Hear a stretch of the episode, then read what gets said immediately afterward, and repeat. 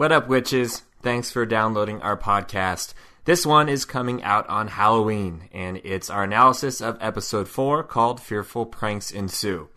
Holler at us if any of you are dressing as a Minotaur or Myrtle Snow for Halloween.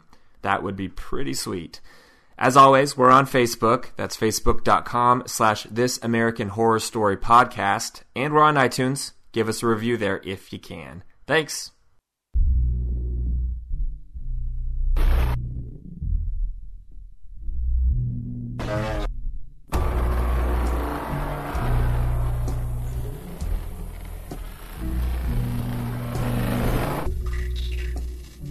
Good morning, everybody, and happy Halloween. Welcome to This American Horror Story, an unofficial podcast about the FX hit show American Horror Story. I am your host, Tyler Moss, here with my co host. Chris Husted, happy Halloween to everyone and to you, Tyler. Unless you're, it's not Halloween, then hope you had a good one. Yes, otherwise, we hope you had an excellent one, but for us, it is Halloween morning. We are coming off a uh, night of American Horror Story and uh, sipping some coffee here this morning while we discuss it. What kind of coffee are you drinking? Yeah, caribou coffee. Not as with- exciting. I know. it's Not as not exciting as exciting. typical. Yeah. Caribou coffee with a little bourbon. Just kidding. Just straight up coffee and hazelnut creamer. What about you? good. I'm actually, I am drinking hazelnut coffee as well. It's uh, I guess it's that kind of morning. Um, crazy episode. All sorts of fun stuff to talk about.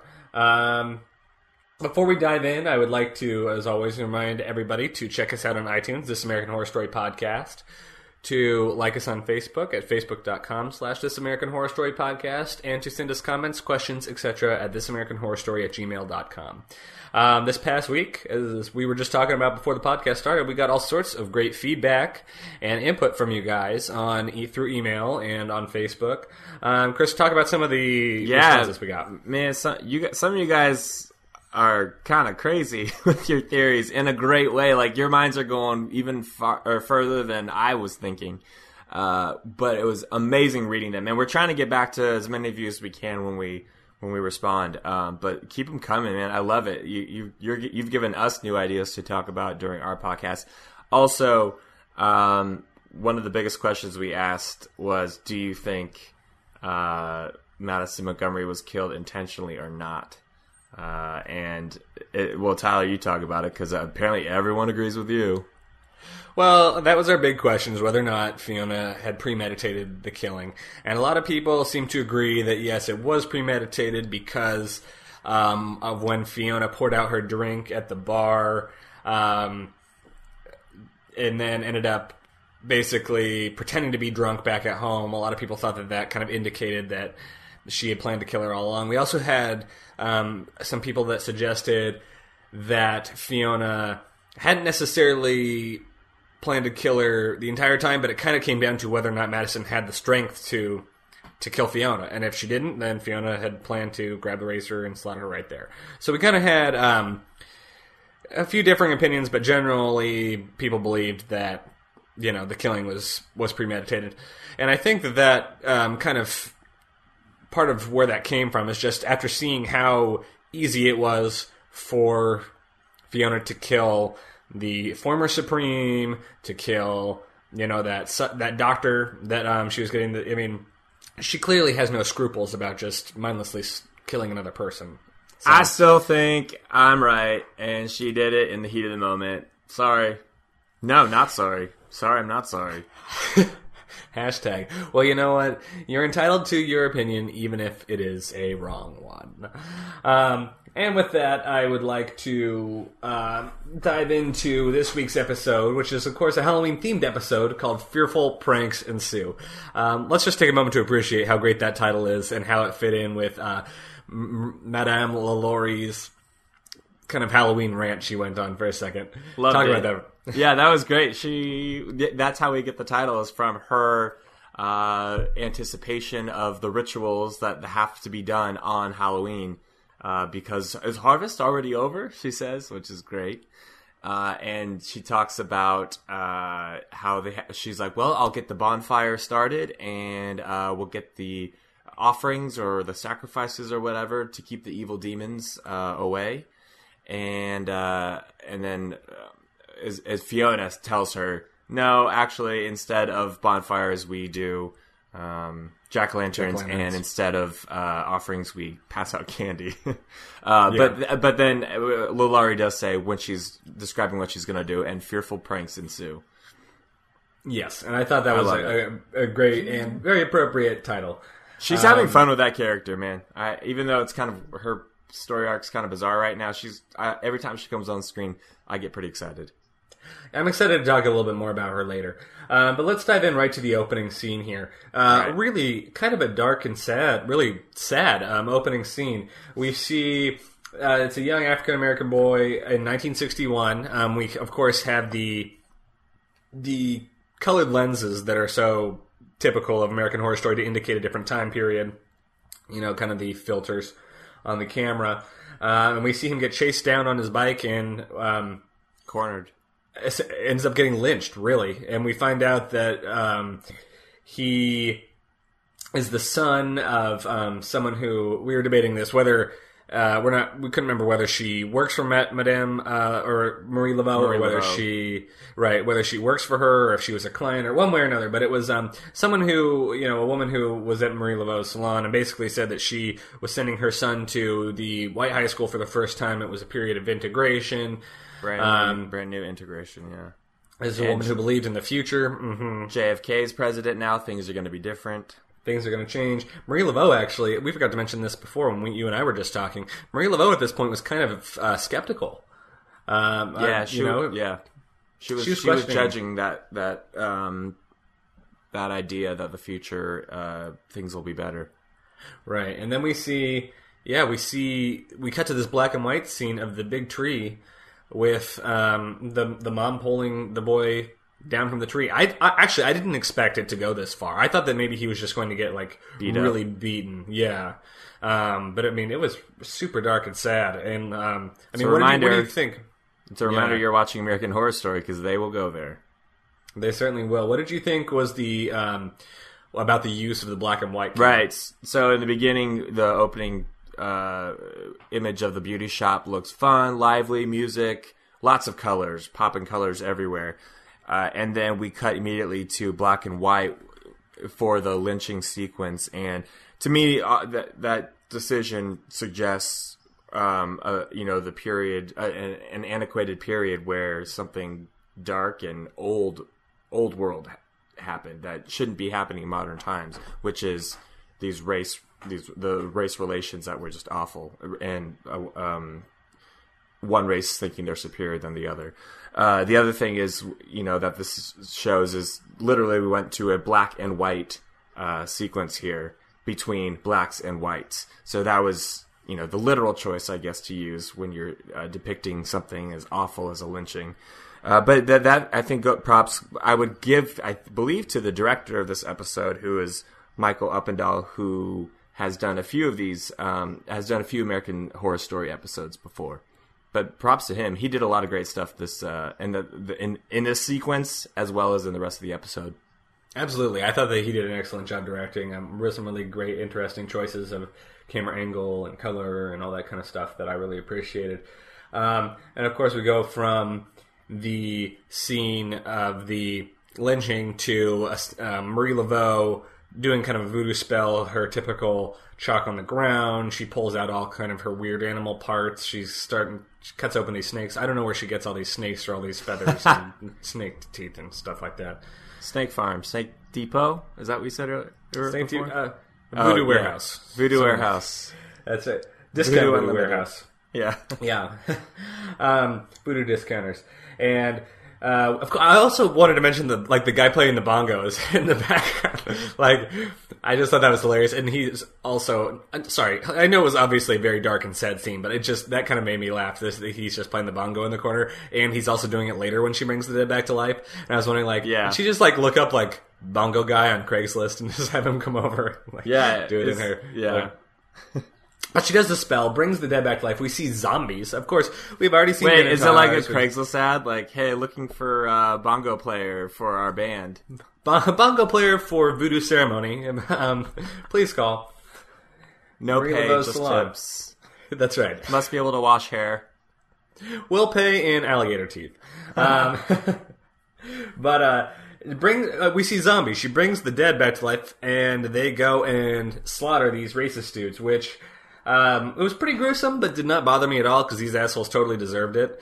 Sure. And I I thought the zombies were intense. Um, and we were talking Yeah, about these- this. They looked almost more demon-like uh, than um, kind of maybe the zombies you'd see on a show like The Walking Dead. Right, they're not, or your standard uh, Romero uh, zombies. These guys had glazed over like icy eyes, and they they were they looked more demoness for sure. For sure. And didn't you tell me that there was something appropriate Yeah. about the fact that this director was doing this episode? Right. Michael Uppendahl also has directed an episode of The Walking Dead, so he knows how to do his zombies. But he still like it didn't like it was completely different. It was stylized in a different way, which was fantastic. I love It was stylized in a different way, but they, they still they looked excellent. They did. Yeah, it so was American Horror Story. If American Horror Story did the Walking Dead sequence where zombies overran the farm. Absolutely. Um, and so, you know, we always do these, op- we always talk about these opening scenes and how they kind of set the mood or set the tone or indicate a theme for the rest of the episode. What do you think this particular scene or series of events was trying to indicate? Right. I think this sets up um, tension between two groups, not whites and blacks per se, even because that's what we get in the first sequence. But this battle between two different groups, I think, is setting the tone for the two groups that we're leading. The whole next, the rest of the episode leads into, which is Laveau versus Fiona Good. What did you think?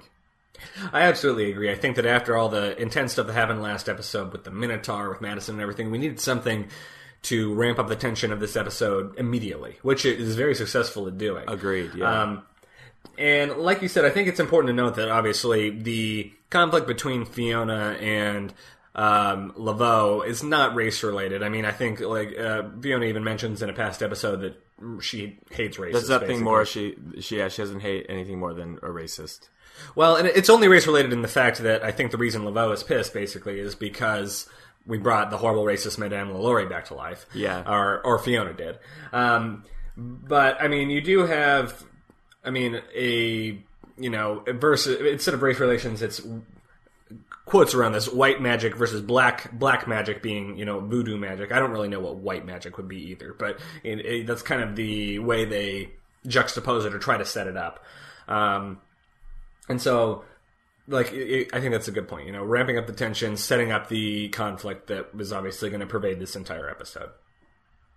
So we go through a credit sequence, and we cut to a opening scene with some creepy ass dolls um, peering down from all these different shelves, all sorts of different dolls. Yeah, who did you think it was? Whose room did you think it was? I did not know at first. I, I almost thought for a second that maybe this was Bible thumping Patti LuPone next door that she had. Um, Good call. I would have guessed. I mean, I didn't guess, but that that would have made sense. I thought maybe she was just bizarre and had all these shelves of like you know precious moments dolls sitting and peering down on her as she reads the Bible or something like that. But of course, it is not. Um, who did you think it was? I didn't really try to guess, but once I once we uh, found or see that it's Argus Filch, I mean Spalding, uh, it, it it made total sense. It's like okay, of course it's him. He's a little creepy too. Yeah, clearly he has some issues, but um, definitely made his character more interesting this episode. Obviously, we got a lot of backstory on him. Um, but he hears a noise downstairs. He's about to eat dinner with all these dolls watching. Uh, It goes downstairs, and basically we redo the scene where we see Madison die, but this time kind of from Spalding's perspective. I love this. This was great. You know, you, we, we automatically know what's happening in the other room because you can kind of hear. Well, you don't automatically know, but once Argus, oh, why I do that again? Uh, why when Spalding. Spalding. starts, he hears it and he starts creeping down the hallway, which was shot beautifully with that long hallway and the dolly as it goes with him and the point of view as it goes toward the door with the fire coming through the door and everything else dark. You know what's happening in the other room. We're reliving that that sequence that we uh, almost essentially ended with last week, but we're getting it from a different perspective. And I love it when directors or writers do this, so we can see it from uh, a different angle. Not only a different angle, like geographically or physically, but from someone else's perspective and how they interpret what's happening. Right, and then we take exactly. I thought that was a really cool, unique tool. And then we take the story um, a little bit further. We kind of see the the direct aftermath. We um, see Spalding pour a drink for Fiona, um, and she kind of goes, you know, she's. It seems like she's kind of justifying maybe both to Spalding and to herself why she had to do it. That's Um, why I think no. See, I think she's justifying it because she didn't mean to do it. She's so she's rationalizing in her head. Well, she wasn't strong enough. Well, I'm I'm the one who's only able to do this right now. I really I really think that still. I I don't know. I, I felt like maybe you know Her even though she intended to do it the whole time that she like she still has a little bit of humanity left as we've seen a few times and so it's like she has to she has to justify it to herself in her head after she does it still. But I I could see how you would think that. Um, but she talks Her about you know drained. Or, I don't know. Well, Ryan Murphy, write in and let us know what, what you what you think, what your intention was here. Yeah, please do. But um, we do. She does talk about you know how it was her duty to stay vital to the coven and um, stuff like that, especially at this point when they're kind of on the brink of war and that kind of stuff. Um, and then she all of it tells Spalding that she, of course, appreciates their conversations, especially since he had his tongue cut out. Um, then there's a crash in the other room. Spalding is going to take care of Madison, and Fiona goes to see what it is, and that's where we basically catch up with Queenie, from Queenie. last episode. Right. Did you you know? So we find out she's alive. She's alive, but she was gored by the Minotaur, basically, which um, we kind of had a feeling that that's what was happening. Or something like the Minotaur was going to do something to her at the end of last episode because they kind of had it going on for a second, and then we Right. made a very aggressive move to like grab her head. Uh, so here's my question for you on with with Queenie and the aftermath of what happened. Is it to me? It was implied that she was raped. Oh, What did you think? I did not. Um, I did not think about that, but I would not put it past them, considering all the rape we've already had thus far um, in this season. I just thought she got gored in the stomach or something like that, but that would make more sense because that would be a lot more difficult wound to heal. Um, Anyway, So I'm not entirely sure, huh? Uh, but that's an interesting point that I hadn't thought about. Um, I do think that they they bring her up to the bedroom, and Cordelia and Fiona have an argument basically about who is at fault for what happened to Queenie. And I wanted to ask you. Uh, so basically, the arguments are this: are these that Cordelia says Fiona is at fault for basically starting a conflict with um, Laveau. Laveau. And Fiona says Cordelia is at fault for showing that they the coven was weak, basically, by going and asking her for for magic. Um, and so that's why you know she decided they were weak enough to lash out at him. Which do you which do you think who do you think was at fault for this? Fiona or Cordelia? Uh, I think Cord. Uh, I'm sorry. I think Fiona was because she went to go, you know, rub in her return and her power, and at least Cordelia came from a place of honesty and humble humility. I guess I don't know. Who do you? Well, no, I do. That's I, I do think it's Fiona's fault. Who do you? Whose fault do you think it is? I, I agree with you. I think it's Fiona's fault, especially because not only because she obviously went there with the explicit intention of pissing off Laveau, but she also went there to tell her about the fact that Lalaurie was back out of the grave, basically, um, and that's the reason the Minotaur came in the first place. And so it's her fault for keeping Lalaurie hanging out until she can figure out apparently what is keeping her alive. Um, and then we see Fiona a new power that we hadn't seen before. She breathes vitality into Queenie, and it also seemed to it almost seemed to like drain a little bit of her youth to do that. Did or, yeah, or- I, I think she was giving up a little bit of something. I, I got that vibe too. I, I couldn't see it, but it, I felt it. just because she looked so strained afterward. So I and I and I assumed we'd seen her suck youth out of somebody before. So I was thinking maybe she can suck life out of somebody, but she could also breathe life back into somebody. Kind of well, and it, I mean, it, so she has a little bit of necromancy power too. Because if you know if she has all Obviously. the powers, Right. and she would have that power of necromancy a little bit as well. Um, Madame Lalaurie, we also see a little bit of her um, softening here when she says that Queenie's sacrifice. Uh, she, well, first of all, she's hiding in um, Fiona's closet, which is kind of a funny moment. Um, but then she she's thankful for Queenie's sacrifice and She has basically I she I think she's starting to turn a new uh, over a new leaf here. Yeah, although I think it's a little late for that after all the shit she's done. But um, that's debatable. Uh, back to Laveau's salon. Well, okay. So an important note is that L- L- Lalaurie says, "Well, what if the Minotaur comes back?" And Fiona says, "It it won't." And like she says it with such mm. certainty that you kind of figure, okay, she did something. She handled it. And she did. Back at Laveau's salon, a box shows up, and it has the Minotaur, the Minotaur's Severed head. That's still like blinking and moving, by the way. So it's not like it's obviously it's enchanted, so it's not like it's dead. Um, so I'm ass- like, That was I a guess power we play. ass- Balls in your court, Laveau. I guess we assume at one point that um, like Bastien's head like uh, fused with the Minotaur head, so it really Obviously, became his he's like head. hundreds of years old too. Right, and so they cut off the head, and it was always like both his head inside the Minotaur's head. I was kind of curious what it looked like underneath, but that would have been a little bit gross, so I'm glad we didn't go there. It also looked way smaller in the box than it did when it was actually on his head, I want to say, too. But gross. That was very much like a. That was a Boardwalk Empire moment or something like that when a box shows up with someone's body parts in it. or Seven.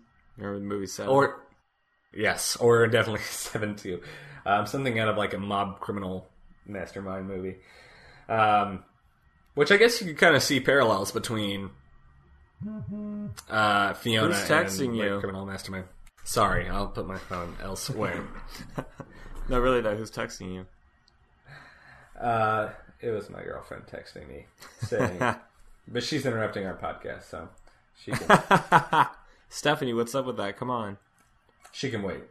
Um, now, I want to talk very briefly. I think this is the only point we actually even see. Hank. Uh, oh no, I wasn't even going to talk about that Oh. yet. That so there's a lot of a lot of obviously very interesting storylines, none of which really this touch each episode's other. all over the gonna- place. Yeah. Right, that we're going to talk about kind of one after another. First one I'm going to talk about is um, we're just going to touch on this really briefly because we don't really go into it much. Is Kyle and Zoe? Oh, I don't even Um, want to. They're so boring. that was No, I don't know why that scene was even in this episode. I think it was just supposed to depict, just supposed to let us know that Kyle Zoe doesn't escaped. know where Kyle is anymore. Basically, He We escaped. coulda had that and last and episode. a that he escaped, and b that she doesn't want him alive anymore. That she regrets bringing him back to life. She was going to give him a bowl of cereal mixed with rat poison. Was she, he or was she just considering it? Oh, I thought she totally was. You don't think so? No, that I mean, we don't actually see it happening. So, but we see the opportunity for it, but we don't know if she does it or not. Oh, I, I okay. That's an You, you point. thought she was for sure. I. I for sure thought she was because See, after I- this, Tyler, I just see the good in people. I, you know, Fiona didn't mean to kill Madison. Zoe wasn't gonna kill Ky- or Kyle. Why are you such a negative person? uh, I, it's all on me, man. I, I'm a pessimist.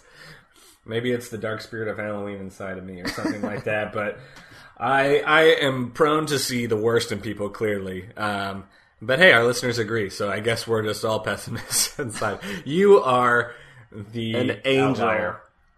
the the angel outlier. I'm the one that kind of is getting on board with Lalaurie.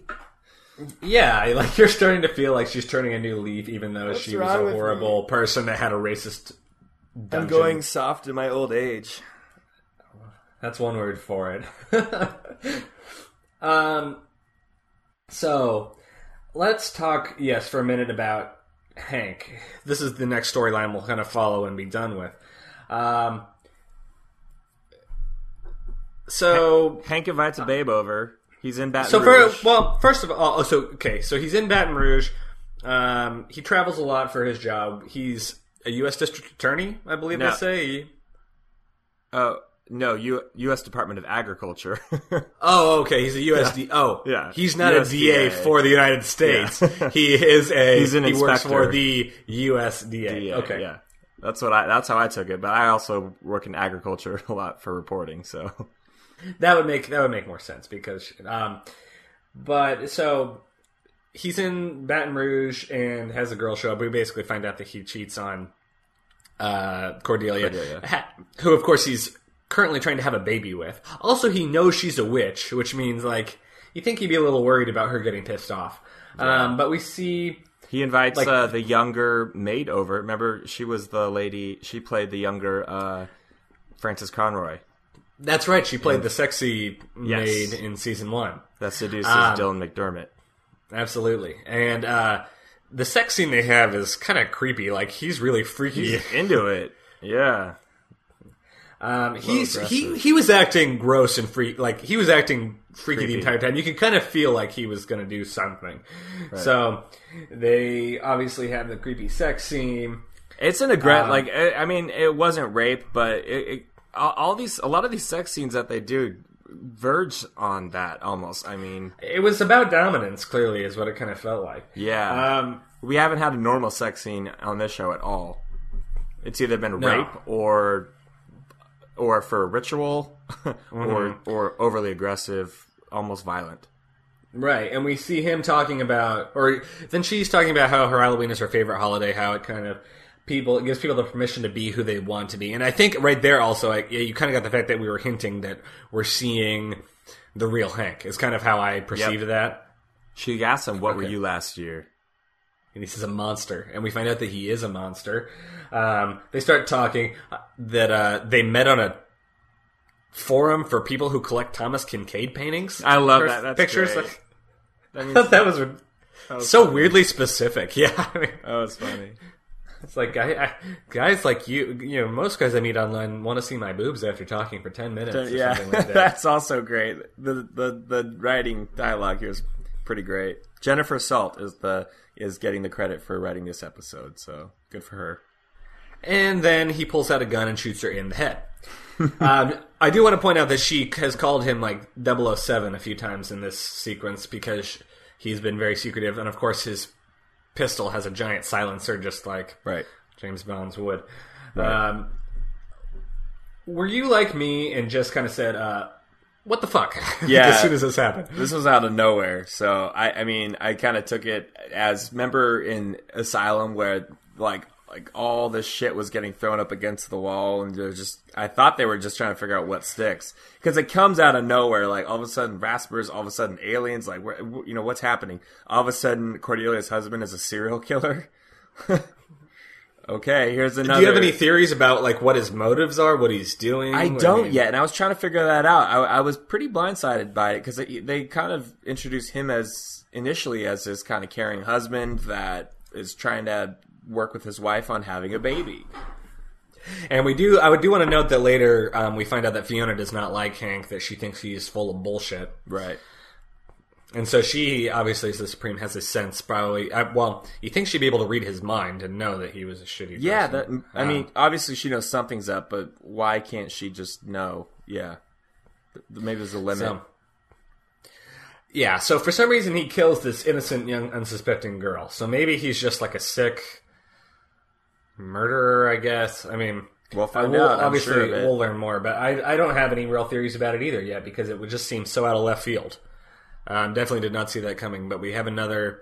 I mean, maybe he's another kind of bloody face style, um, anti-woman, you know, misogynist um, murderer. You know, Right. in the same in the same vein. So, kind of, let's return to what I would consider our primary plot of this episode, which is kind of spliced between uh, modern day investigation of Fiona and her interactions and a kind of parallel back when um, Annalise was that the name of the Anna Anna Leigh. Anna Leigh, which was the name of the Supreme that came before Fiona, who Right. Fiona murdered, as we know last episode. So let's start with the history a bit. Madame Laveau made peace with Anna Leigh. Uh, what they say, like thirty years ago or something like that. Um, back when there was a voodoo war uh, between the voodoo witches and the Salem witches, and they had to finally come to terms of peace. Um, and of course, that was a point at which um, Laveau was seen as sort of a hero for um, bringing the clans together. But now, after what happened to Bastien and with Madame Lalaurie bringing back to life and stuff, she's ready to completely. We see this conversation she has with um, I guess her coworker, who we also assume is a witch. Um, at least I assume she was a witch. Or in the know. At least, at least knows what's going on. Um, that there, she's going, she's ready to completely wipe this truce clean because otherwise she thinks that they're going to be slaughtered. So this is going to be a fight to the death. Is what it seems like at this point. Uh, back at Robichaux's, we have Nan. Uh, we find out Nan summoned some guests because she cannot hear Madison's voice anymore, um, which means she thinks something happened to Madison. She thinks Madison's dead. So she summoned um, representatives of the Salem Witch Council. Council. right? Yeah. Yep. Yep. We have uh we have a, a warm welcome back to Frances Conroy, who is her character's name is Myrtle Snow. And Myrtle Right, is mhm. awesome. And then we also have Leslie Jordan playing Fiona Good's biggest fan. Yes. best selling author. And we have uh, someone named Pembroke, Pembroke, who yeah. just seems Takes kind of notes. Yes. Who's like the recorder, the main recorder, basically. But we find out immediately that Myrtle Snow, Frances Conroy, and Fiona are like pretty much old rivals back from when they both went to Miss Robichaux's together. Right. Um, Myrtle absolutely hates Fiona. Um, also, also, I thought that okay. I think let's talk for a minute. I think Frances Conroy was the MVP of this episode because I thought she was She's amazing. Yeah. So I different from characters she's done the past two seasons. so I- different. I loved it. Yeah, she got to play over the top, kind of this, you know, impassioned woman. Where in the past she's played more of a subtle character, with the exception of when she was um, the bad badass bitch in uh, in the cell block. Uh, but yeah, yeah, she definitely wins this episode. I think it was great. Yes. hmm And so basically, they have this argument over whether or not you know. Myrtle Snow accuses Fiona of having killed Madison just like she'd killed Anna, Anna Leigh, Lee. years ago, even though that was never proven. And so they're basically going to kind of interview everybody and have a, have a trial. Basically, I love that the way they do this sequence too, where and this is one of the things I loved a lot about this episode is I feel like we visit every single room at Miss Robichaux's uh, in this in this you know episode. Everyone gets interviewed in a different room. Uh, we also previously we you know when we find Queenie, she's in the uh, like greenhouse or something like that, or wherever that is we we we we visit a lot of the places in this room enough that I'm loving this house so much it's becoming one of the characters, just like the asylum became a character uh, in the previous episode, and Murder House was a character. The location's been awesome. Anyway, I love that she bounces around and hits all the of the people living in the house, asking them what they know. Exactly, and we have Nan saying that um, Madison had had some new powers recently, like she'd lit in the cur- she'd you know lit the curtains on fire over at Patti LuPone's house. Right. We see um, Queenie saying that she was a total party girl and she probably got like killed giving a hand job to some guy on a Dude. street corner. I'm pulling up Something like that that. quote. That was I wrote that down. Queenie Queenie had the best lines for sure of the episode.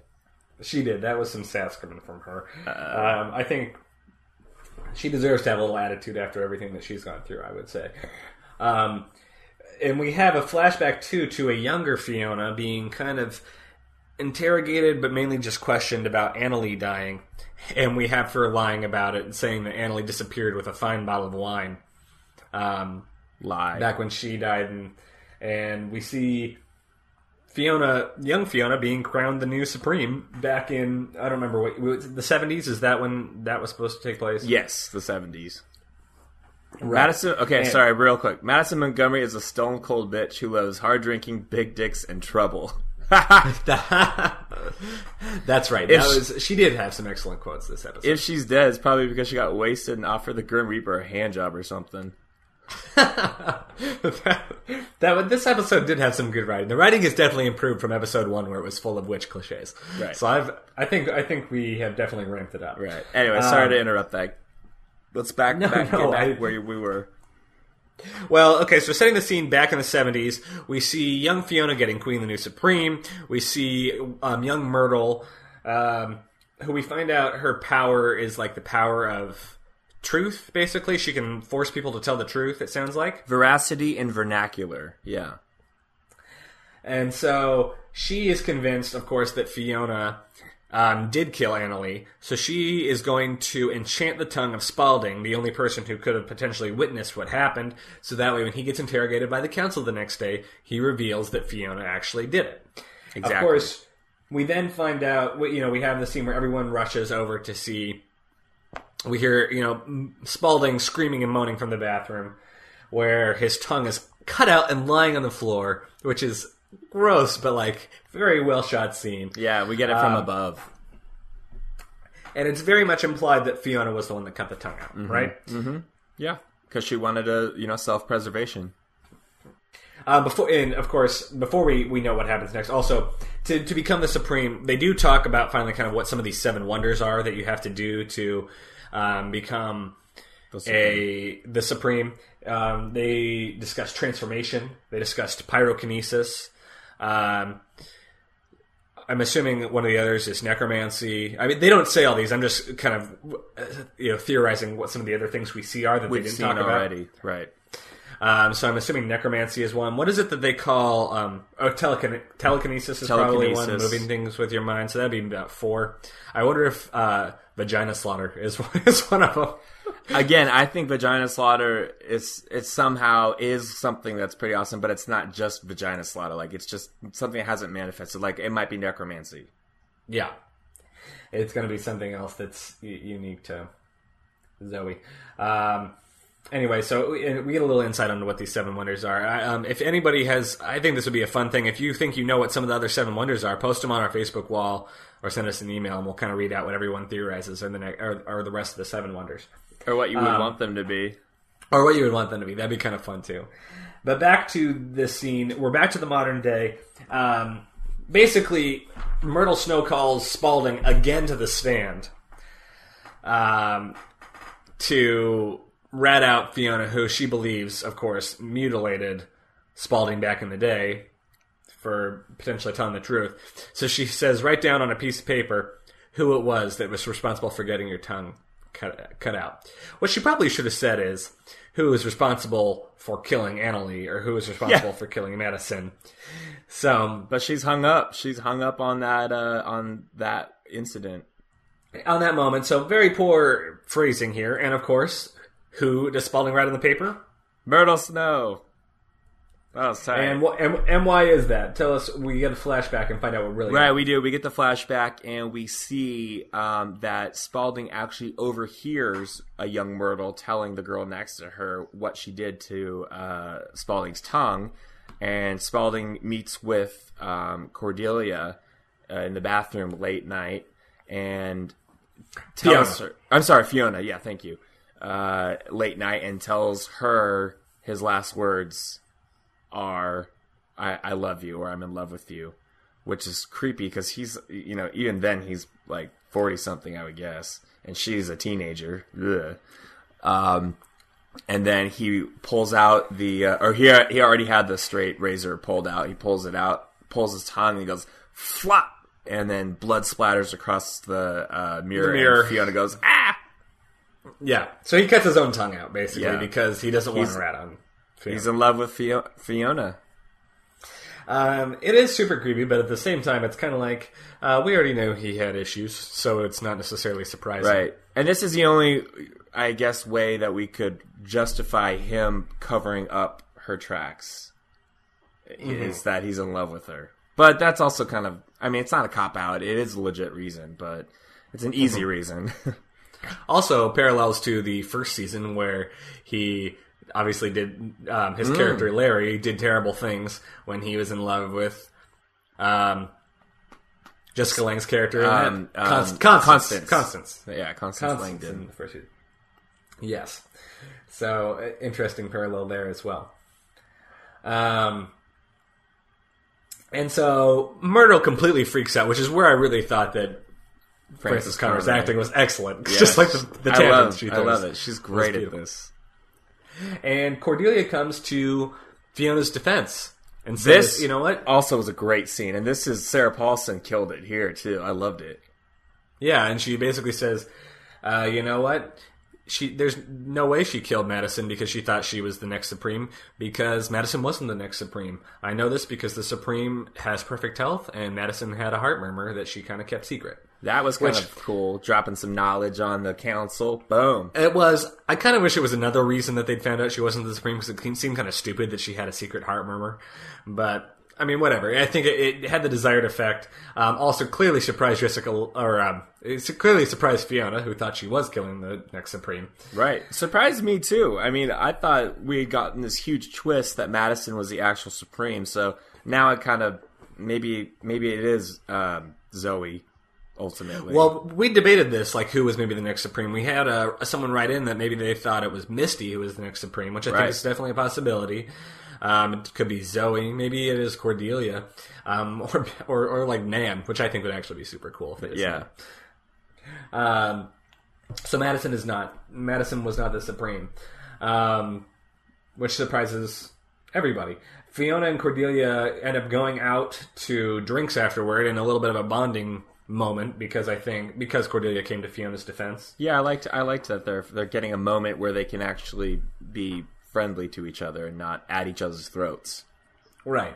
And we see them kind of have this uh, basically, they're both a little drunk. At least Fiona is definitely, or sorry, Cordelia is definitely drunk. And they want to ask each other some honest questions. So Cordelia asks Fiona why she doesn't like Hank. And that's when she says that she thinks he's full of bullshit. Uh, or reeks of bullshit, I believe was the exact quote. Yep. And the second question is Did you really kill Madison? And of course she says no. So she lied about. Liar. Absolute liar. And then uh, Fiona, of course, the question she follows up with is, "Who's the next Supreme?" She even jumps on Cordelia before she gets her question three in, because like, who should I kill next? Basically, is is how I perceive that. Oh, I didn't see that, but it did. It did of course you didn't. Of No. course you didn't. But, but I do I do think that it is we're learning that Cordelia is a hell of a lot smarter than uh, Fiona gave her credit gives her credit for and treats her. Um, she's she may be trying to help the witches at Miss Robichaux's like train themselves and uh, um, and keep their powers in check, but she's no dumb witch. You know, she she knows what's up. That's true. I agree. But she won't reveal it. No, She doesn't. She doesn't have time to reveal it because because she's got to blow chunks. So she runs to the bathroom. She's puking in the toilet. Uh, kind of stumbles out of the stall, and we see this hooded creature in a black cloak come out and like throw acid in her eyes. Basically, is what it looked like. That's I what I was thought, too. So, a couple of questions for you right here. This this led to some more questions. So that was what I was going to say first. Do you think it was acid? That's And- I, I- I figured it was acid, but you know the other thing I thought it could be like some potion. Okay, so that was yeah. So that was question one. Question two: Is this a creature that works for Laveau? Marie Laveau? I don't know. I I don't know.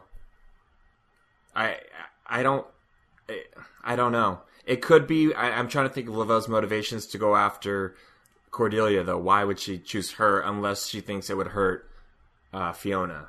But Fiona's already Right. kind of. I mean, with the exception of this scene, it seems like Fiona doesn't care a ton about Cordelia. She does enough in a maternal way, but it's not. uh, Why not just go after Fiona? Yeah. You know, I maybe maybe it's- felt I would say maybe it's because she took uh, care of the Minotaur, which belonged to Laveau, and Laveau's like, "Oh, I'm gonna mess with uh, uh, Your daughter. what you have or what you own, which is your daughter." Yeah, Right. I was inclined to think that this was not Marie Laveau's uh, thing, that this is something different.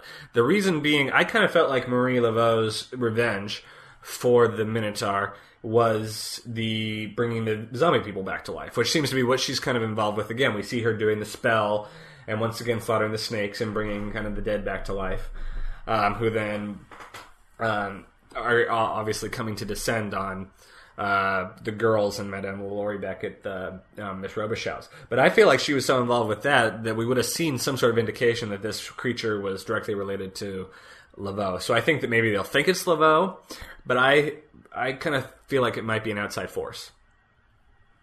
interesting. So that's a, that's that's a guess, but we'll see what happens. Um, back at Miss Robichaux's, Madame Lalaurie is giving candy to trick or treaters. that was great. I love it. She's pissed that the kids are little greedy shits. Yeah. the girls are She's like, upstairs. uh-uh, um, I will be handing these out now. Yeah, she's she's uh, modernizing pretty quickly. Um, Mm-hmm. The girls are upstairs, uh, wanting or trying to think about or Where Madison is. this, where Madison is, basically, and whether they should go searching for her. Um, we do find out where she is. Um, in a very creepy scene. I thought this is this is one of the creepiest scenes we've seen so far, where Spalding puts a bonnet on his head. He's setting up a tea party in his bedroom. Goes and pulls out this white lacy dress out of his closet, and he Madison's body is sitting in a rocking chair with a wig on it and a scarf around its neck, sitting at his tea party table. Mm-hmm. Um, so he's going to put a dress on her, I guess, and she's going to be his his uh, corpse Yes. doll. Maybe now. maybe he just has a thing for supreme witches in general, or possible supreme witches.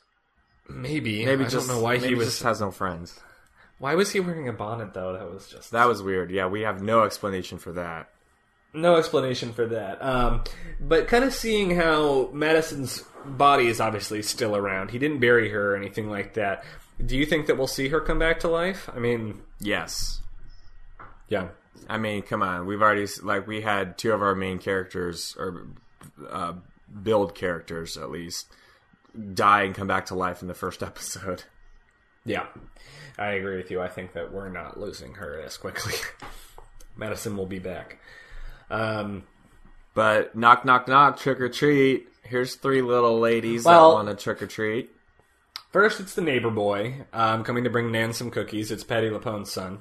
So he's going to, I'm assume, bear a bit of witness to some more magic going on over there. We'll kind of see what his role is. Um, he brought some cookies over for Nan. Maybe he's going to be Nan's boyfriend. Um, and of course, there is knock knock. It's zombies at the door, but it's not just any zombies. Which zombies are they? Uh, Laurie's daughters. Lori's dead daughters, and she freaks out, slams the door, um, and we see zombies descending from everywhere on Robichaux's, and that's like our cliffhanger, basically. Amazing. I can't wait. ends.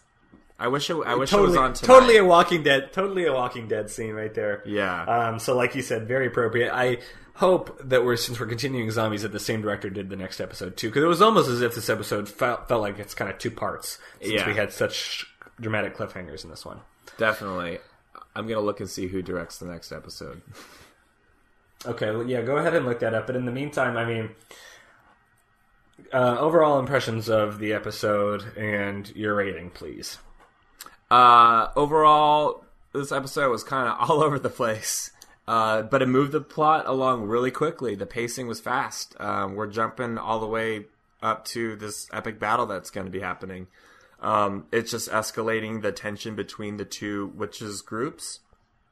So I think, and visually, again, the direction of of all these uh, episodes so far has been fantastic, and this one with the long hallway shots and the point of view uh, dolly shots as we're traveling down a long hallway or a corridor. I loved that. Music was used great. Again, we didn't really talk about that too much, but it was great. Um, I'm get, I, I get, I'm tired of the Kyle and uh, Zoe storyline. I wish that would move along or change because I think that that this show excels when we have most of our cast together. When everyone's off having their separate storylines, there's always one that or two that are weaker than the other one or two. So it brings down the whole episode. But when everyone's kind of together, like they were starting to congregate back in the house when they're in, being interviewed about Madison's death or Madison's disappearance, uh, it, I think it got a lot stronger. So, but because it was kind of all over the place, I think I would give this an episode a three and a half. Minotaurs. Oh, interesting, interesting. Three and a half Minotaurs. Uh, bottom or top half of the Minotaur? uh, which one's worth more? The top half. I, I'm inclined to say the top half because it's cooler. Cooler, yeah. Um, the top half. Because so like three and three point seven five really is what that makes it. Okay, okay. Um, I actually am going to go the opposite way of you, and I think I liked this episode so far the best of the season, in my opinion. I'm going to tell you why. Um, the reason being, I agree that I'm not particularly happy with the Kyle and Zoe storyline, but we hardly got any attention paid to that. They just gave it enough to let us know that um, Kyle ran away, basically. So I was glad we didn't pay that much attention to it. Instead, we got to pay attention to a lot more of these interesting storylines. We had um, some real great flashbacks. We had uh, fantastic um, acting by Frances Conroy in kind of the the witch council and the whole interrogation scene, which I thought was excellent, and I love the flashbacks there. I really enjoy getting more insight about Spalding and what a creepy char- and interesting character he became, and also kind of lonely. You still feel kind of bad for him, like the moment when he hugs the scarecrow outside where he's setting up. Um, is it you, you know you don't know how you feel about that Right. the whole the whole Hank plot now is like another complete curveball we didn't see coming, which is kind of bizarre, but you kind of want to know what's going on there as well. Um, and then, of course, you know we had the cliffhanger with the zombies and the Lori zombie daughters, and with the acid in Cordelia's eyes. I just thought, and, and then the writing was excellent. We talked about some lines we really enjoyed too. So I thought it was a great episode, well directed, just overall very solid. Um, I want to give it a 4.5, I think. Whoa. Um, Whoa. I know. 4.5 with the bottom half of the Minotaur, just so that way we have a little bit of room for improvement still. But I thought that it was an excellent episode. I, I really enjoyed it. So that's what four, four and a half, three and a half, eight. What? Oh, I guess yeah, four. Okay, because you I, you said four and three quarters at one point. It'd be, kind of be eight and a quarter. eight- but- eight- eight and a quarter. Eight and a quarter. That's that's that's our highest uh, ranked one, right? Yeah. Highest ranked one so far. Um, but All different between you and me. Uh, yeah. So of course, in the preview for next week, we see we're going to find out what's going on with Cordelia's eyes. We get more of these. You know, we um, probably have the outcome of what happens when the zombies descend on um, Robichaux. I'm assuming that Fiona uses her power somehow to knock or knock him away, or or the witches band together or something like that. And we see some sort of witch burning taking place too. And I was wondering who exactly they may be burning. Right, yeah, that's, in uh, like the desert or something like that. That looks cool. I have a few questions for you on this episode and things that may be answered later on for you. Okay, sure. Does Cordelia know who the next Supreme Witch is? Fiona asks her. She doesn't answer because she doesn't have time, but does she know? She knew a little bit more about Madison than any of us did. She was, she's an observant person, so she might. Or does she have an idea of who she thinks it is? I think she does know. I think she does know, but she doesn't want to tell Fiona because she doesn't trust her. Yeah, I like to think that she knows because that makes it a hell of a lot more interesting too. Yeah. Because I, I would imagine she would protect that person too, Right. Agreed. which maybe although, why she didn't. Although, although at the same time, she doesn't seem to be paying a whole lot of attention to where any of her girls are right now. She seems a little bit self-involved. So, Well, yeah, that's true. Uh, other question: Do you, are you starting to sympathize with uh, Lalaurie at all? oh god, you know, The writers are working overtime to do make that happen. Oh, they really are. Um, between you know making her apolo- you know, um, thank Queenie Right. uh, and you know seeing her daughters at the front door and stuff like that. They want us to. I am not because I remember those opening scenes and I can just visualize her with that brush rubbing the blood all over her face. And But man, that was like 200 years ago. Uh, yeah, and she should be in a coffin for 200 years more for that kind of twisted shit. I think that she is a monster. Whoa. There's there's no way back. There's no road of redemption for her. There's okay. There's redemption for some things. Like I don't know if you were to like rob a bank because your family is poor and like or something like that. I mean, I, there are crimes that there is a redemption for, but there's some things that are unforgivable. And I'm pretty sure having a dungeon of slave people, in my opinion, is pretty unforgivable. There's no path to redemption for that. What is it? What's your take? Uh, I think that they are going to redeem her in the end. I think she'll ultimately pay with her life because that's the only way you can do that. Um, I mean, she already did pay with her whole family's life, which was, I mean, I, I, I well, I don't want to say that's the right way to punish someone, but she's, I mean, she's already suffered a lot, and she's coming, she's come around from her ways. She's not trying to like capture Queenie and make her a slave. Uh, person, toy, whatever. So I, I think they will. I think she will, and I am starting to feel warmer towards her. but obviously I remember what she did. But this is what this was, you know, a long time ago. and, she, and she's she's loving. She's starting to like Queenie, and she thanked Queenie, and you know, I don't know. A lot of this laud goes to Queenie for stepping up and being a big person in this situation. Bad job. Yeah, I don't know. Um. Okay. Other question for you. What are you wearing for Halloween? Um, I when actually this is uh, we went to New Orleans, obviously where the show takes place, a few months ago, and bought some sweet like masquerade masks. Cool. Um, in New Orleans, so I actually wore that to a party on Saturday, and I'll probably wear that again. Yeah, Tonight, I, I was that's super cool. Mercury, and I'll do that again tonight, probably. Ooh, that's a good one too. Excellent. However, I think it would be amazing if someone dressed up as Myrtle Snow. That is the character to dress as in this show, hands down. right? Absolutely. hmm I think that uh, it would be kind of a quick turnaround to put that together after just watching last night. Right. But if someone can pull that off, you should send us a picture because that would be badass. That would be amazing. I would love that. if I saw someone dressed at, the- at, at, at the party tonight or wh- wherever, I would immediately run up to them. You're so cool, man. Oh, for sure. I love For that sure. show. And then they'd be like, uh, this isn't a costume. This is just how I dress. Yeah. Yeah. Who are you? I'm Freddie Mercury. I'm a famous podcast. I'm Freddie Mercury. I'm a, po- I'm a podcaster. anyway, Yeah. Famous podcast. Uh, anyway, um, man, good episode. Uh, a lot of fun stuff to talk about. Um, can't wait for next week to kind of see where we're going on all these cliffhangers. As always, please rate us, review us, comment us on iTunes, This American Horror Story Podcast.